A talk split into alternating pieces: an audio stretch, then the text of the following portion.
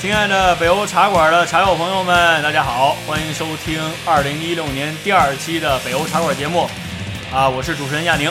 我是阿明，我是老王，呃，小约呢这期又不能够呃参加我们的节目了，这已经有几期了。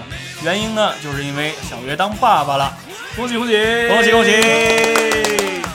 好，呃，我们这二零一六年第二期开始呢，我们想着给大家实时的能够播放点瑞典的新鲜事儿，所以呢，我们打算从这一期尝试着给大家做一做。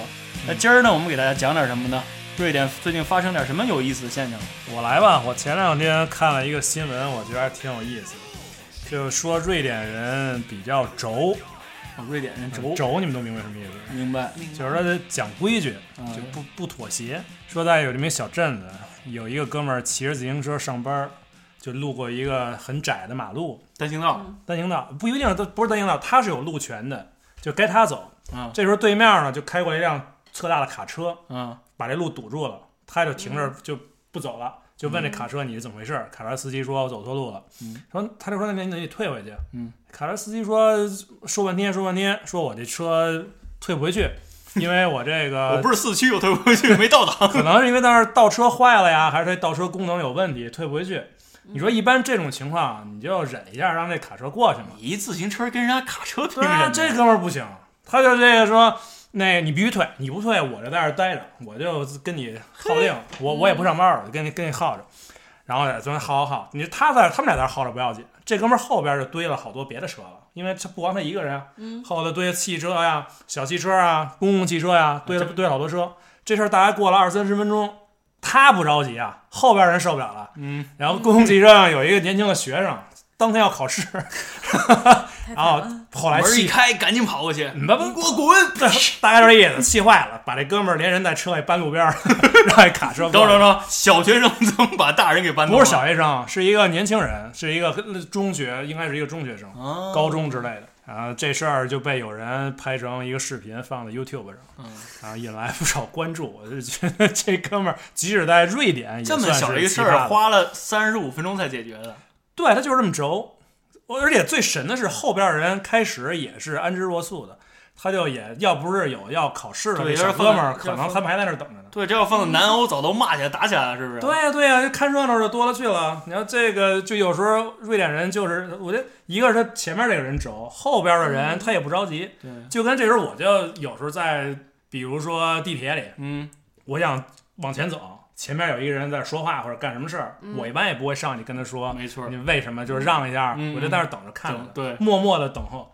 对实在受不了了，我再说对不起，我过一下。我还以为实在是我说，我爸是李刚，哎，说到这个事儿，我想起另外一个故事，我刚听到的。嗯，嗯然后就是瑞典可能跟中国很不一样的一部分。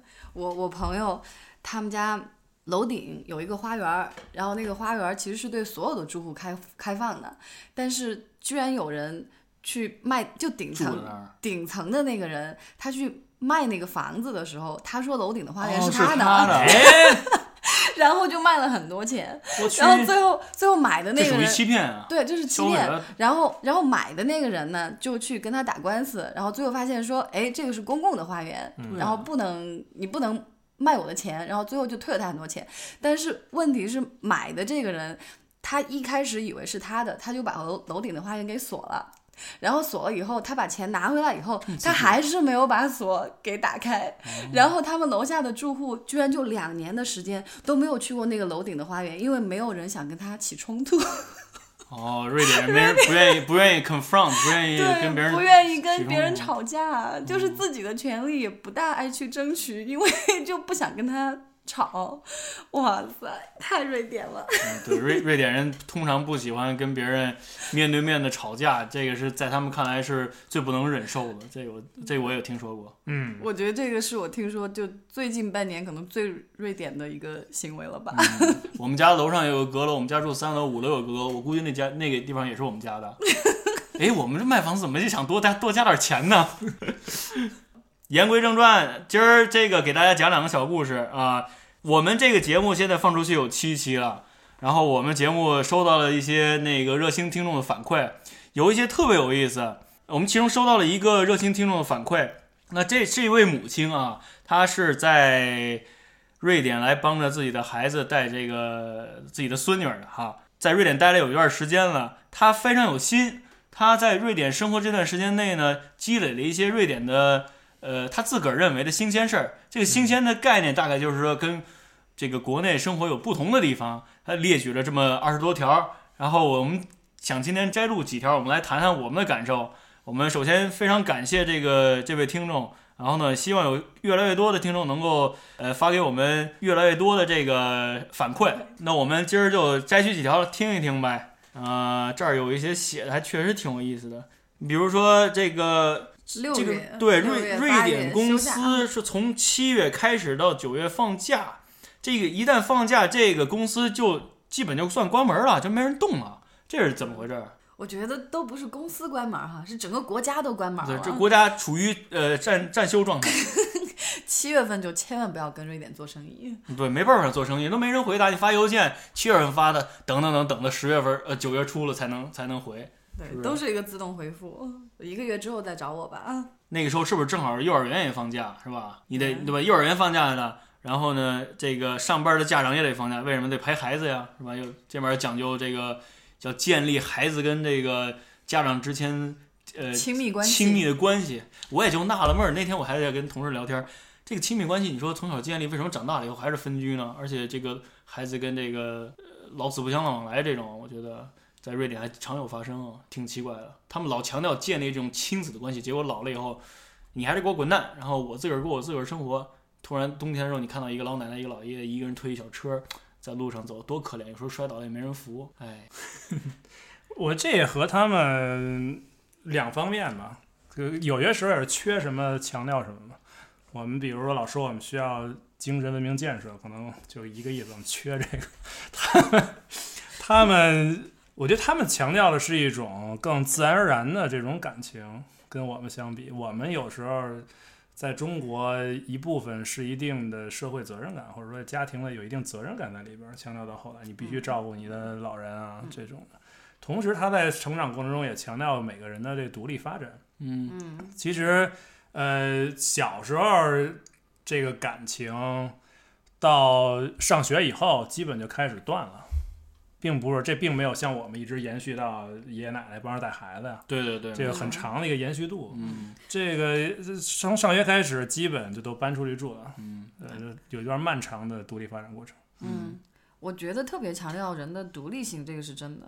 然后这边的父母也没有说就等着给孩子得带孩子，就是嗯他有自己的生活，他自己会出去玩儿。经常有瑞典的朋友要找爸妈带孩子，然后爸妈说我要出去旅游啊，嗯， 就是呃那个你自己带，对，就没是错。可可能是这样的。就我觉得，嗯，这个是很大的文化差异。对，老爷爷老奶奶在大街上自己走，这为什么是一悲惨的事儿呢？不明白。人家不是我的能意思是能走路，在一个人溜达溜达，偶尔摔个跟头，有人扶就行了呗。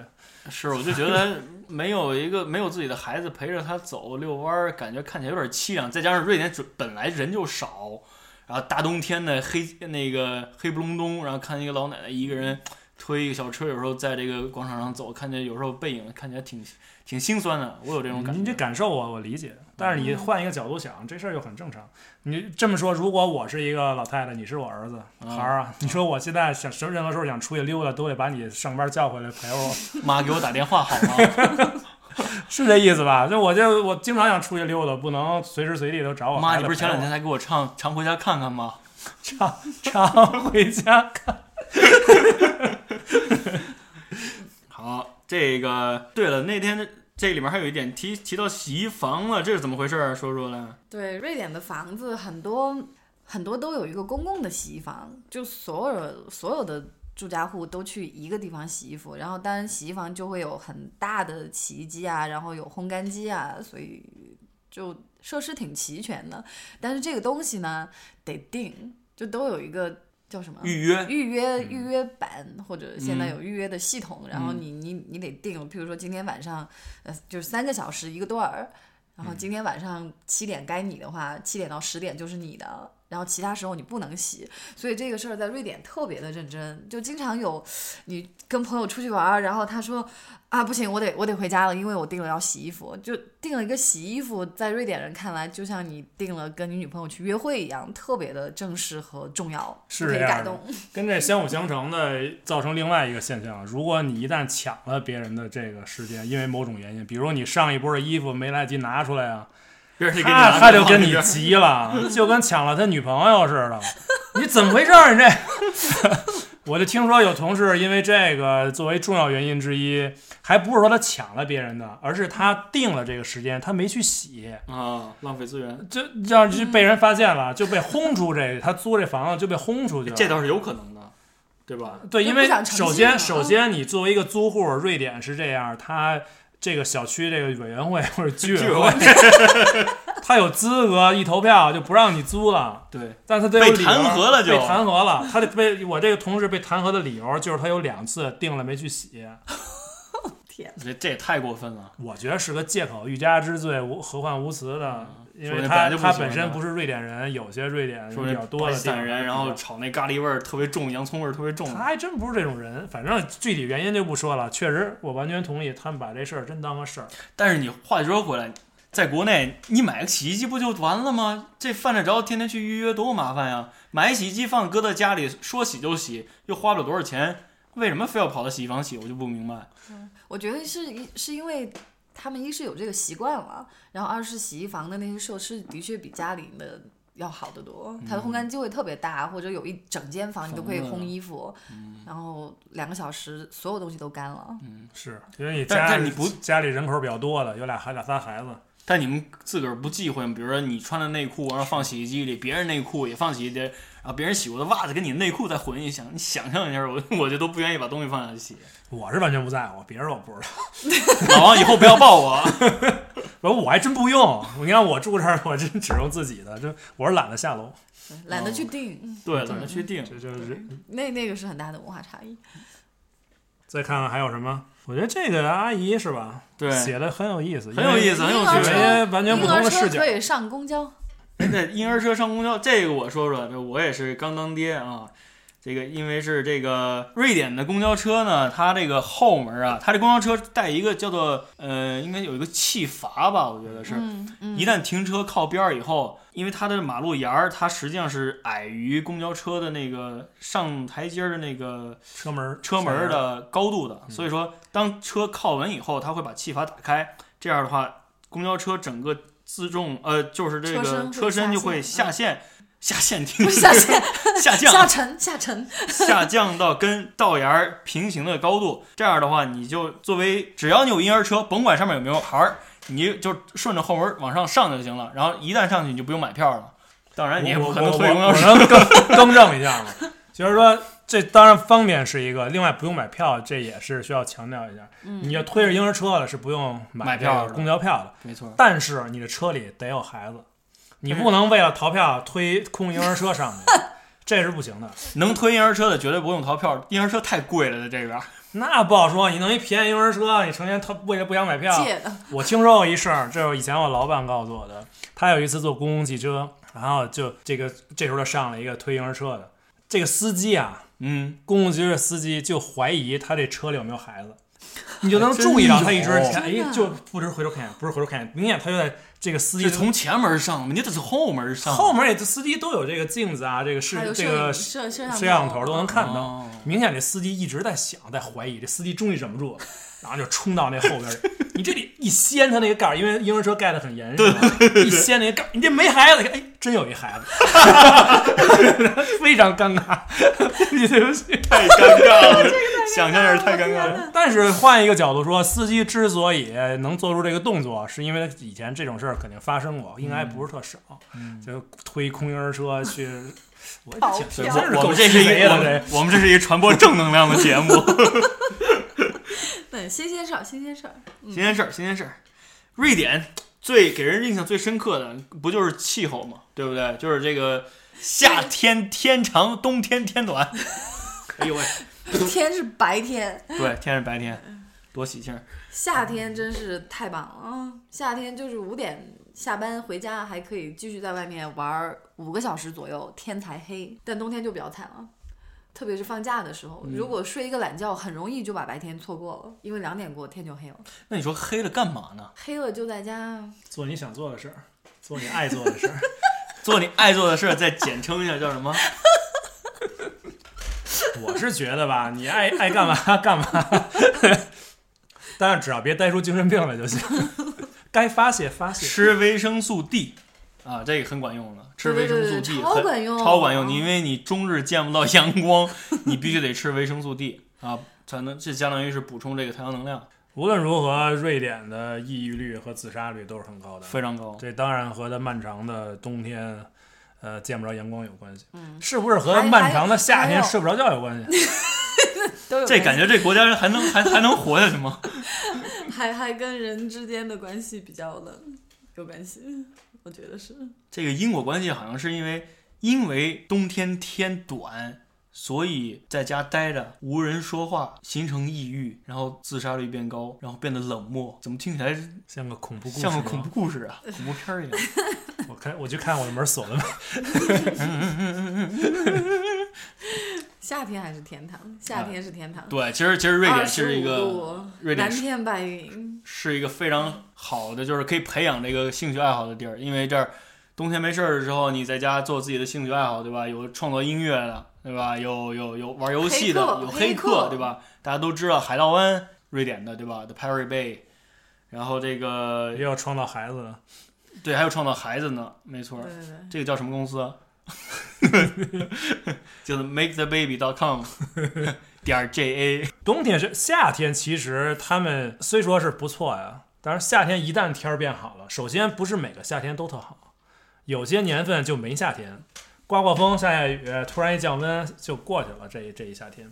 有的些时候夏天还是不错的，嗯所以当夏天一旦天儿好，他们就开始慌张了。哎呀，天儿好了，天儿好了，赶紧出去，赶紧出去，怎么办？赶紧出去，不能再上班了， 赶紧走，赶紧走。下午三点钟没人了，公司里。对，就是这感觉，一旦天儿好了，对对对他们开始就生怕这个好天儿就没了，没你了不知道它对是哪天就没了，没错，没错说不定突然一变天儿，这个夏天就再也没有好天儿了。没错，其实真正真正夏天就是从六月份到八月八月底吧，差不多就三个月。嗯 你别说这个烂天儿，还有人喜欢啊！我在我们组有一个来做嗯硕士的啊、硕士项目的巴西人，嗯，你知道巴西很大，巴西的北巴边西天儿，儿多好啊！巴西的北部是赤道下边儿，这个地儿有一个地儿叫佛特利兹，这个地儿的特点就是一年。四季天儿都一样，就是也不也不基本也不下雨啊！你早晨准时七点，哇，天亮了，你都不用看天气预报，然后每天这个温度曲线都哇就是晴空万里，然后二十多度，然后晚上六点，咵天一感黑觉，是 Control C Control V 出来的，对？吧？我就说你，然后然后这孩子到我们这儿就说瑞典天儿好，我说你有病吧？说你们那儿成天阳光普照的，对啊，他说太无聊了。我们这儿不用看天气预报，每天都是这一个天儿。但瑞典突然又刮风了，下了雨。多多 样性，我认为这只能用一个字儿来形容，找嗯抽。贱。人都是没有什么想要什么，嗯，啊，围城，围城。嗯，还有什么有趣儿的呢？这个这个这个热心的听众，我刚刚看了一个，我觉得夏天吧，夏天特别好的时候，你就可以看到特别多推着婴儿车的很帅的爸爸在外面一块儿散步这或个者我一从块来儿跑步。我从来，没关注过。呃，那个阿米给咱们讲讲，这是瑞典的奇景啊，只有都瑞典有，其他欧洲你国说家都穿没有。等会儿穿的很穿的很讲不是究，穿啊，穿的长也得难很，帅气，对，推着婴儿车很时髦，然后而且是两成个群结队，两个或者一般是两个，嗯两个就是一块儿在外面散步或者跑步，嗯就是两个爸爸带着自己的孩子出去散步。想象这是一个什么样的场景？你确定他们俩不属于同一个家庭吗？基本上确 定，我可以，但长得太帅的话呢，还是可以确定。啊还是可以确定。但是瑞典当然了，在我们看来就是这个是一个非常非常开放的国度，我们我们也非常认同这这种文化，就是每个人人平等，对不对？你有说你的到权利，只说要到不这个，影我响们别刚人才生在活就行。对我们刚才说这个呃提到同性恋嘛，但是说为什么帅跟同性恋要联系在一起？我总在想这个事儿，难道好像有经常同性恋都很帅吗？还是说不同性恋有帅都是品同味性儿，恋吗？但是有他品们味儿爱打扮，爱打扮，他对，们有爱品打味儿。扮，我觉得他们很有很有艺术气质，而且那为什么同性恋就爱打扮呢？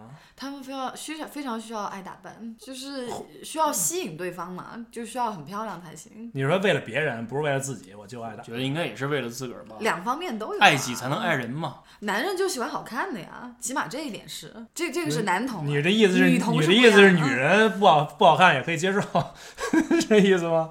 女人没有男人那么在乎外表。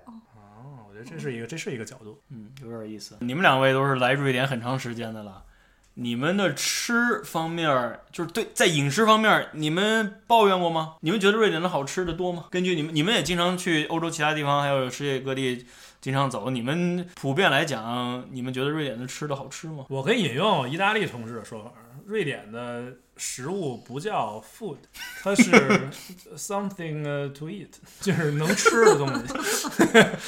瑞典人真是不讲究吃，我觉得他他们是因为没有食文化，嗯，因为像九十年代的时候，他们才第一次引进了蒜。九十年代、哦，真的假的？以这前有都考证了啊！真的，嗯啊以这前个都要这个这个节目很负责 任的，哪个哪个世纪九十年代？二十世纪，你的意思是二几十年前？就是几十年前，以前都没有蒜的他。们这儿没有吸血鬼吗？不用算怎么治吸血鬼？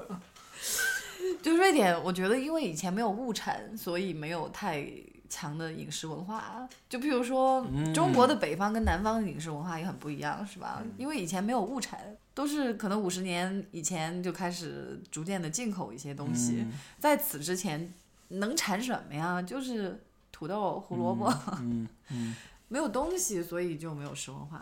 我觉得瑞典，起码斯德哥尔摩啊，那个这边的餐厅是越开越好，就是那个这边的格调很高，但就是这边的餐厅的质量也越来越好，但是我觉得每一个人在家里吃的那些东西肯定是没有，譬如说没有意大利人讲究，这是肯定的。嗯，我觉得也也没有中国人讲究。我觉得西餐感觉就是把中餐一大份儿，然后弄十分之一，然后旁边放点小叶子，就是一个就把中餐变成西餐了。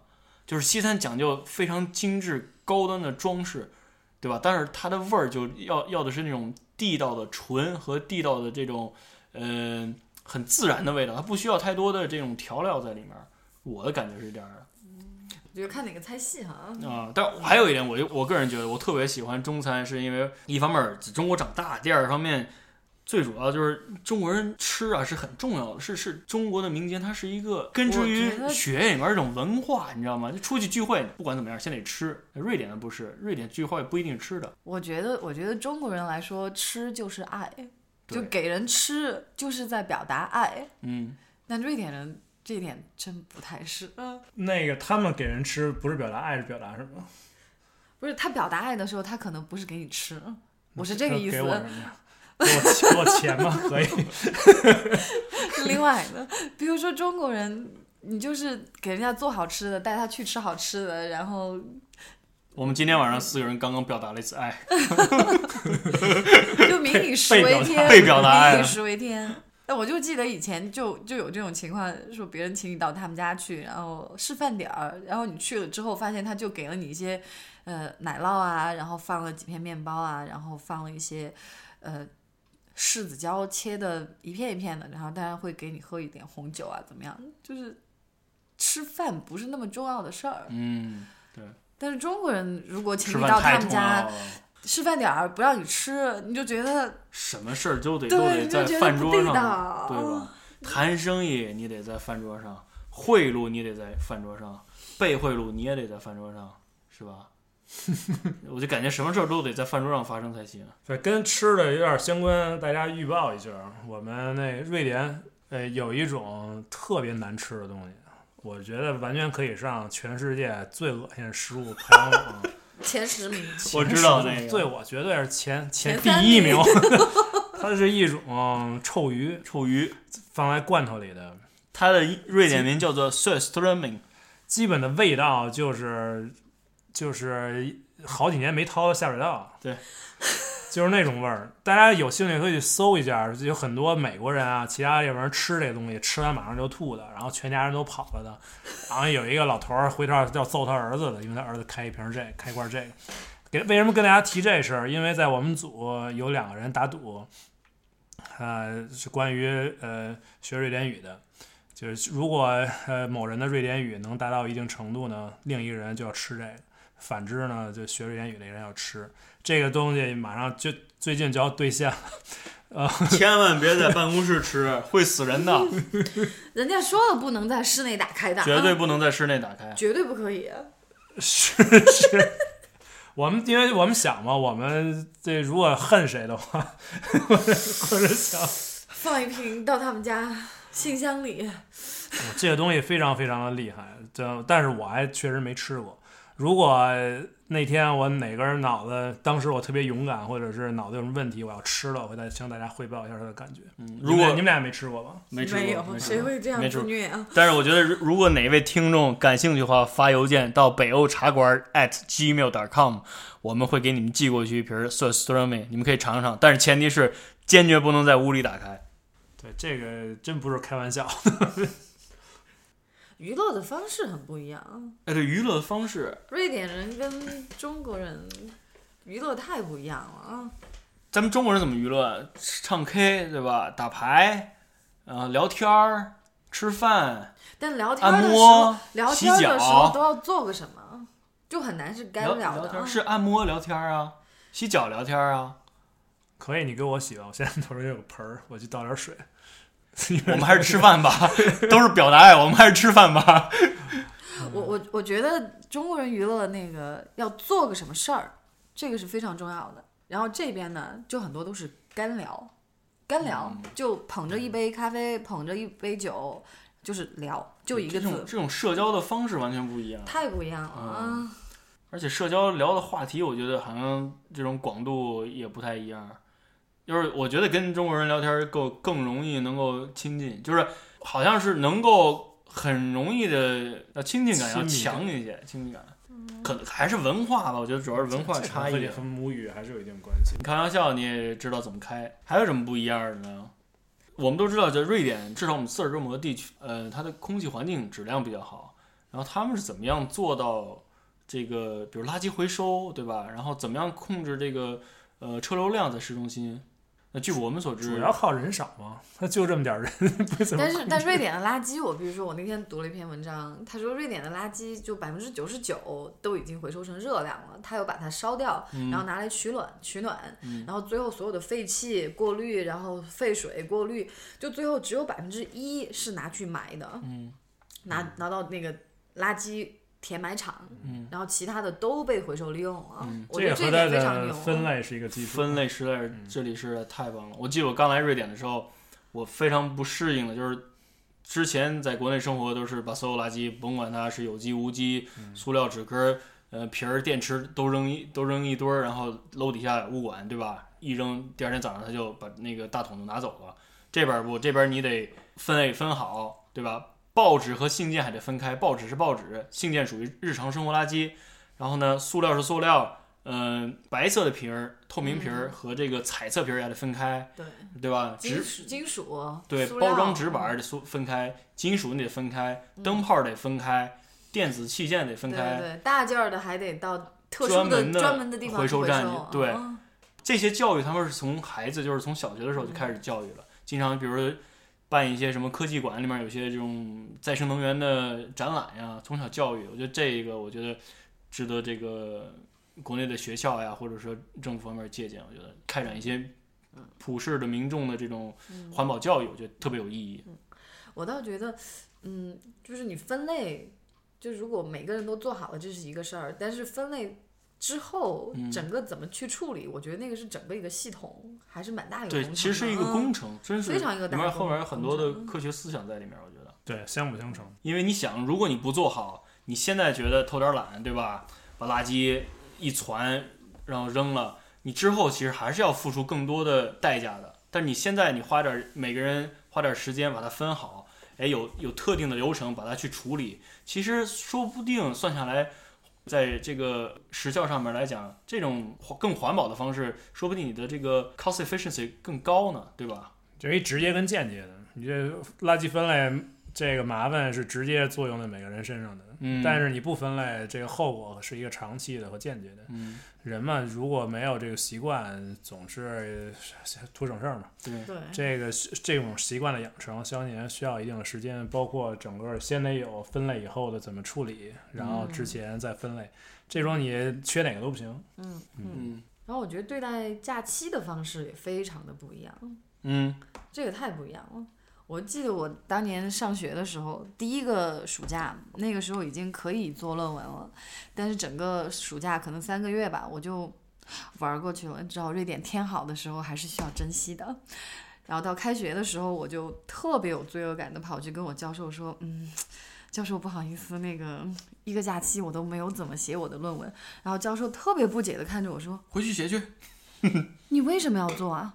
就是在在他的眼里，夏天就是拿来享受的，嗯夏天就是拿来玩的，嗯你就天经地义，就该你玩，没有什么好罪恶感了。我当时听到这个，这个我完全哇塞，我真的觉得到天堂了一样。啊这个我有同感，就是就是刚刚过去的这个元旦之前圣诞，然后呢，我因为有宝宝嘛，然后我妈在这边帮着照顾，所以在家没有太多的事儿。然后我就想，他们也让我去工作，然后就就这个事儿，我们同事走的时候还临时反复给我强调了几遍，说。你确定你自己不休假吗？你还是休几天吧， 你知道吗？他的一感觉就是说，你要是不休，你要是不休，你以后别来了，就是这感觉。对，嗯，这边就不是说你好像工作不努力，所以你去玩儿，而是说你就应该去玩儿，这是你的权对，利。啊玩好学好，玩好把工作做好，确实是确实是这样的。换句话说，你想国内是怎么回事？国内大部分都是老板不走，你不能走，对吧？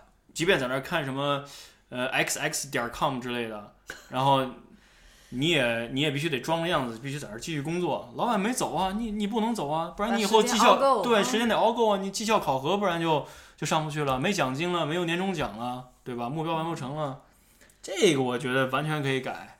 凭什么说我坐在那儿一直工作十二小时，效率就就就会比你工作只工作八个小时就高高很多呢？不一定啊，你浪费时间啊，还不如把时间有效时间拿回家陪家人，或吧对吧？或者出去找找女朋友，休息一下，聊聊天儿，逛逛街，调整一下，挺好。就对玩儿的一种尊重吧。嗯啊，对，哎，老王阿敏，你们上大学的时候出经常出去吃烧烤吗？你是说烤羊串儿、撸串儿吗？有有有，差不多，北京是撸串儿，成都是那个烧烤嗯，啊，串串香，串串香，嗯，经常出去吃是吧？对啊，在这边怀念吗？怀念。是吧？这边晚上去哪儿吃夜市？这儿哪有夜市？啊早市有吗？没早市吧？煎饼果子有吗？没有吧？还真没有，是这边就是下午五点半，所有商场咵齐刷刷的就全部关门了，哪儿都去不了，只能回家，没人营业，特别奇怪。周末该是赚钱的时候了，节假日该是赚钱的时候，照样嗯人家就就就关门儿， 嗯，为什么就不做生意呢？对吧？还是像刚才说的那样吧，放假和生活很重要，对任何人都很重要，对任何人都很重要。对，包括开店的，包括营业的。不过现在现在那种开得很晚的商场越来越多，哪儿有啊？有吗？好多商店都哪八个点半关门的啊。 seven eleven， Orleans、哦 Orleans，然后什么 mall，这对些都 mall 是九点。 ，Mall of Scandinavia。我觉得还有一点很不一样的，就是可能对宠物的态度非常的不一样。这边养宠物真的跟养人是一样的，人就是像人一样来对待。我朋友他们家他没有孩子，然后两个人养了一只狗，然后那只狗每天都要去上幼儿园，因为他觉得狗不可以在家里待超过，比如说四个小时，好像这个是法律好吧？啊像法律有保护。法律都说嗯四个小时，然后他们家那只狗就真的是当孩子来养的。嗯，所以每天都要去上幼儿园，早上要去送，晚上要去接，雷打不动。而且那个幼儿园，像这边的小孩儿上幼儿园是免费的，嗯然后狗上幼儿园每个月要三千多块 钱，而且狗比人贵。而且我们那个市中心的那几个岛，这种狗的幼儿园还特别翘，所以你还你还得花一些功夫才能报上名。我觉得挺有嗯狗意思幼儿园学什么呀？学儿歌。 我们的祖国是花园。棒棒， 主要是狗就有陪伴了，然后还有人牵着狗去去遛，然后所以经常你在瑞典街上可以看到那种呃拴了一个腰带，腰带上面有十几根狗绳儿，然后带着十几条狗出去散、哦那种散步属的于 人，那个是幼儿园的管理人员啊。儿应该是幼儿园的阿姨，，阿姨哦阿姨带小朋友出去散步呢。嗯，有点意思这个，啊，这这这跟国内不太一样儿。国内的话，你可以关在家里，对吧？旺旺也没人管，还可以防小偷儿。这边这边对那个动物心理的保护是非常非常重视的。对，包括杀的时候，对，因为这当边然不是狗了，我这 个就是说吃牛肉啊、猪肉这种，对啊对很多其实这是有道理嘛。说对他们这些动物死之不放血前，的肾上腺激素疯狂的爆发，这些你想那排毒死之难受前都很就不痛好苦，害 怕，对很痛苦、难受，各种激素全身都是。对对对，有没人错说。这种肉不好，也说不定有人就喜欢吃激素呢。但是这边儿肉为什么很多就是从国内来的这个呃朋友们都抱怨说这边儿肉有不太好吃，有点腥味儿，主要是因为这边儿不放血。对，嗯，电死，对，都是一般都是电 死的，不先像国国内都是国内都是呃叫什么点杀是什么？不知道直接砍这个斩。首啊！这个对这个地方，我觉得我们要呼吁一下，就是呃国内的相关部门，这个应该有法律去保护更多的这种弱小的动物，就食我们要食的。矫情，不不能叫矫情，这个叫做还是要有善心嘛，对吧？你吃归吃，但是要有善心嘛，动物也有感情感的，对吧？所以说，我觉得应该这个动物保护协会更多的呃，在这方面多做一些工作。今天我们借着这位热心听众的来信，我们跟大家聊了一下瑞典的一些新鲜事儿。呃，我们在这儿非常感谢这位热心的听众，是的，呃，同时呢，我们也希望更多更多的听众能够跟我们互动起来。没错。有什么问题您尽管问。对，那我们开通了什么渠道呢？